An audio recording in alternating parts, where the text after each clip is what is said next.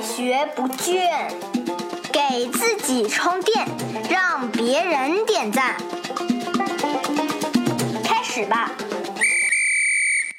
大家好，我是老汪，欢迎来到我们与喜马拉雅联合制作播出的《快学不倦》啊。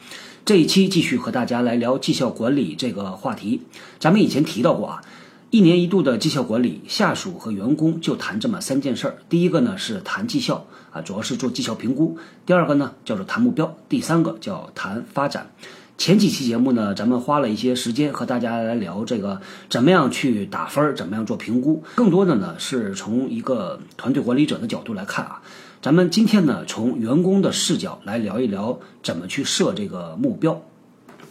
每年呢，我去做这个绩效管理培训的时候，我都特别喜欢和听课的这些主管去讲一句话。我说，如果您年头啊不费劲的话，年尾您就操心。为什么这么说呢啊？因为年尾做评估的时候，它的依据呢就是年头定的这个目标。有不少的主管呢，年头呢，因为压力不大，所以在目标设定上呢，就图简单、图省事儿。所以这个目标设完之后呢，到了年尾他就用不了，不好用。什么叫做好的目标呢？啊，是说拿这个目标呢去衡量员工的绩效，能区别的出来到底好和不好，这个分界线在什么地方？因为我们经常看到一个情况，到了年底，员工把他目标上的那些指标、那些所谓的 KPI 呀，他都实现了。但是呢，主管还是不满意，打了一个不高的分儿。这时候呢，员工就不干了。员工说：“我都目标实现了，你凭啥不给我打高分呢？”好多年底的一些纠纷呐，一些吵架呀，就是由这个目标设定不合理、不合适引起的。所以谈目标其实是个挺重要的事儿。但是我观察到不少人把这事儿做得太简单了。我看到有的工厂的那个主管呢，他给下边二十个人、三十个人打目标呢，啊，基本就那么两句话啊，就几个指标。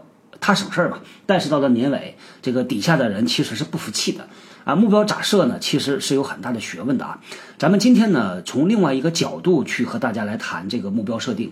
我猜呢，很多公司在和员工去做培训的时候，会讲到什么啊，SMART 原则，对吧？比如说怎么设一个聪明的目标啊。这些公司里边会和大家做的培训呢，老王就不浪费口水和大家再来啰嗦了啊。咱们来说一说从员工的角度。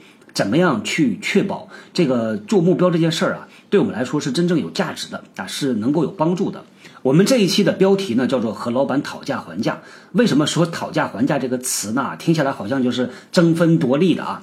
因为我们在以往的一个节目里边提到过和老板的关系，我一直认为呢是有情有义的关系，就像一个八卦的太极图一样，一半呢叫做感情，一半叫做利益。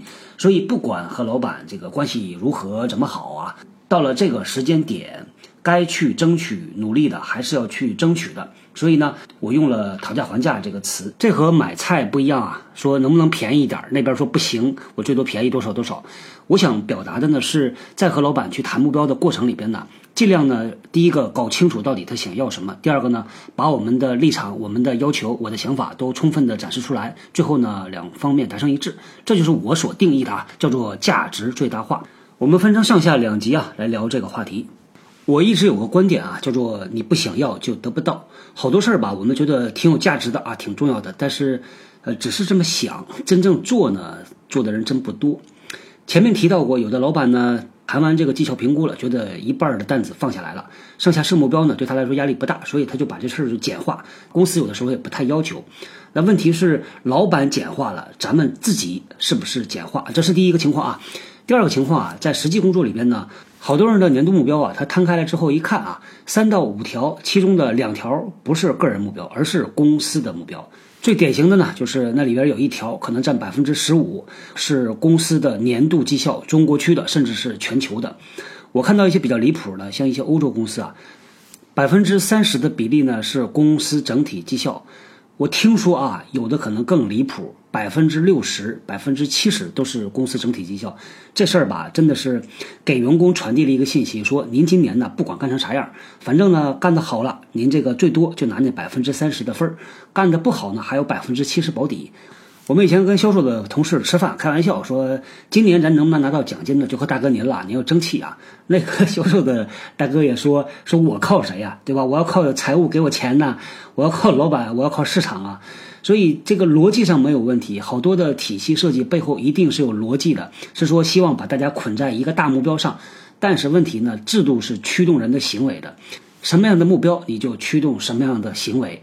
这种目标设定的方法呀，它背后确实有逻辑的，也确实市场上有不少公司在用的。